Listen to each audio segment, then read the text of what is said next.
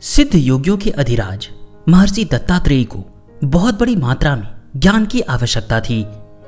वे मनोविज्ञान शास्त्र के धुरंधर पंडित थे।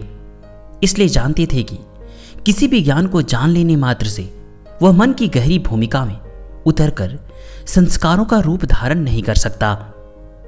एक एक पैसे में बिकने वाली पोथियों में सत्य बोलो, धर्म का आचरण करो, लिखा होता है। परंतु इससे कौन सत्यवादी बन गया है। किसने धर्मात्मा का पद पाया है? मन को सच्ची शिक्षा देने के लिए अनेक साधनों की आवश्यकता होती है। इनमें सबसे बड़ा साधन गुरु है। गुरु के बिना ज्ञान नहीं हो सकता। दत्तात्रेय विचार करने लगे, किसे गुरु बनाना चाहिए? वे बहुत से योगी सन्यासियों को जानते थे। अनेक विद्वानों से उनका परिचय था। सैकड़ों सिद्ध उनके मित्र थे। तीनों लोकों में एक भी तत्वदर्शी ऐसा न था, जो उन्हें जानता न हो। और यदि वे उससे ज्ञान सीखने जाते तो मना कर देने की क्षमता रखता हो। इनमें से किसके पास ज्ञान पाने जाएँ? इस प्रश्न पर बहुत दिनों तक वे सोचते रहे, पर कोई ठीक निर्णय न कर सकें। वे सर्वगुण संपन्न गुरु से दीक्षा लेना चाहते थे। पर वैसा कहीं भी नहीं हो सका। मनुष्य शरीर त्रुटियों का भंडार है। जिसे देखिए, उसमें कुछ न कुछ त्रुटि मिल जाएगी। पूर्णता निर्दोष तो परमात्मा है। जीवित मनुष्य ऐसा नहीं देखा जाता। दत्तात्रेय जब सर्वगुण संपन्न गुरु न चुन सके तो उनके हृदय आकाश में आकाशवाणी हुई। मन को आत्मा का दिव्य संदेश आया कि ऋषि, मूर्ख मत बनो। पूर्णता निर्दोष और पूर्ण ज्ञानवान व्यक्ति तुम तीनों लोकों में ढूंढ नहीं सकते। इसलिए अपने में सच्चा शिष्यत्व पैदा करो। जिज्ञासा, श्रद्धा और विश्वास से अपने हृदय में पात्रता उत्पन्न करो। फिर तुम्हें गुरुओं का अभाव न रहेगा। दत्तात्रेय के नेत्र खुल गए। उनकी सारी समस्या हल हो गई। ज्ञान लाभ करने का जो एकमात्र रहस्य है, वह उन्हें आकाशवाणी ने अनायास ही समझा दिया। ऋषि का मस्तक श्रद्धा से नत हो गया। उन्होंने दूसरों के अवगुणों को देखना बंद कर दिया और ज्ञान एवं पवित्रता की दृष्टि से ही संसार को देखने लगे। शिष्य की भावना उनके मानस लोक में लहलहाने लगी। उन्हें गुरुओं के तलाश करने में जो कठिनाई प्रतीत हो रही थी, वह अब बिल्कुल न रही। अपना मनोरथ पूरा करने के लिए ज्ञान लाभ की इच्छा से वे उत्तर दिशा की ओर चल दिए। घर से निकलते ही उन्होंने देखा कि अंतरिक्ष तक विशाल भूमंडल फैला हुआ है। वे सोचने लगे, यह पृथ्वी माता कितनी क्षमाशील है। स्वयं पद दलित होती हुई भी समस्त जीव जंतुओं को सब प्रकार की सुविधा देती रहती है। ऐसी परोपकारिणी पृथ्वी मेरी गुरु है। इससे मैंने क्षमा का गुण सीखा है। हे पृथ्वी, मैं तुझे नमस्कार करता हूँ। तेरा शिष्य हूँ। आगे चलकर उन्होंने पर्वत देखा।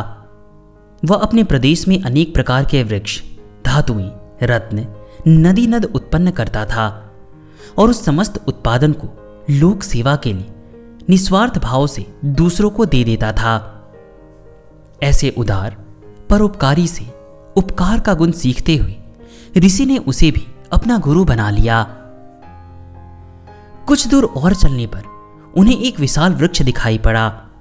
यह वृक्ष धूप, शीत को सहन करता हुआ एकाग्र भाव से खड़ा था और अपनी छाया में असंख्य प्राणियों को आश्रय दे रहा था। पत्थर मारने वालों को फल देना इसका स्वभाव था। ऋषि ने कहा, हे उदार वृक्ष, तू धन्य है। मैं तुझे गुरु बनाता हुआ प्रणाम करता हूँ। वृक्ष को छोड़कर आगे चले। तो शीतल सुगंधित वायु ने उनका ध्यान आकर्षित किया। वे सोचने लगे, यह पवन क्षण भर भी बिना विश्राम लिए प्राणियों की जीवन यात्रा के लिए बहता रहता है। अपने पोषक द्रव्य उन्हें देता है और उनकी दुर्गंधियों को अपने में ले लेता है। इसी के आधार पर समस्त जीव जीवित हैं। तो भी यह कितना निराभिमानी और कर्तव्य परायण है। ऋषि ने शिष्य भाव से वायु को भी नमस्कार किया। आकाश, जल और अग्नि की उपयोगिता पर उन्होंने ध्यान दिया। तो उनके मन में बड़ी श्रद्धा उपजी। यह तत्व जड़ होते हुए भी चैतन्य मनुष्य की अपेक्षा कितने तपस्वी, कर्मवीर, परोपकारी और त्यागी हैं। इनका जीवन एकमात्र उपकार के लिए ही तो लगा हुआ है। दत्तात्रेय ने इन तीनों को भी गुरु बना लिया। अब उनकी निगाह सूर्य और चंद्रमा पर गई। यह अपने प्रकाश से विश्व की कितनी आवश्यकताएँ पूर्ण करते हैं। बेचारे, स्वयं दिन रात घूम घूम कर दूसरों के लिए प्रकाश, गर्मी और शीतलता जैसी अमूल्य वस्तुएँ उनके स्थानों पर ही बांटते रहते हैं। वे इस बात की भी प्रतीक्षा नहीं करते कि कोई हमारे पास हमारी संपदा को मांगने आए, तब उसे दान दे। बिना मांगे ही उनका अक्षय सदा वर्त सबके घर पर पहुँचता रहता है। ऋषि ने उन्हें भी अपना गुरु मान लिया।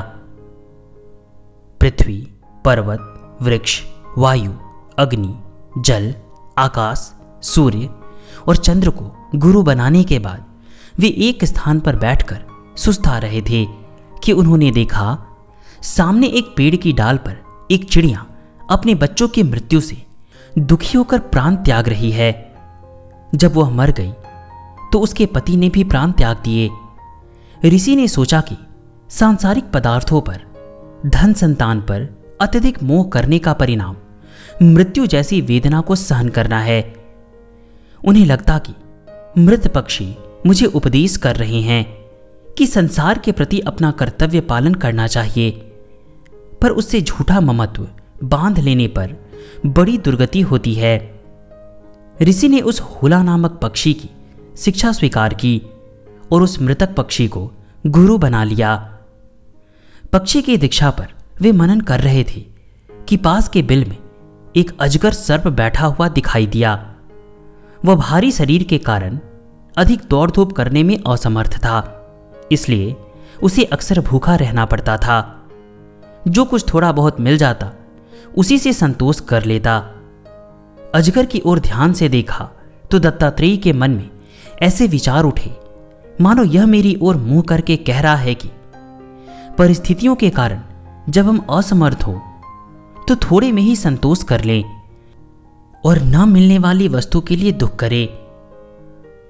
दत्तात्रेय ने उसे भी गुरु भाव से अभिवादन किया।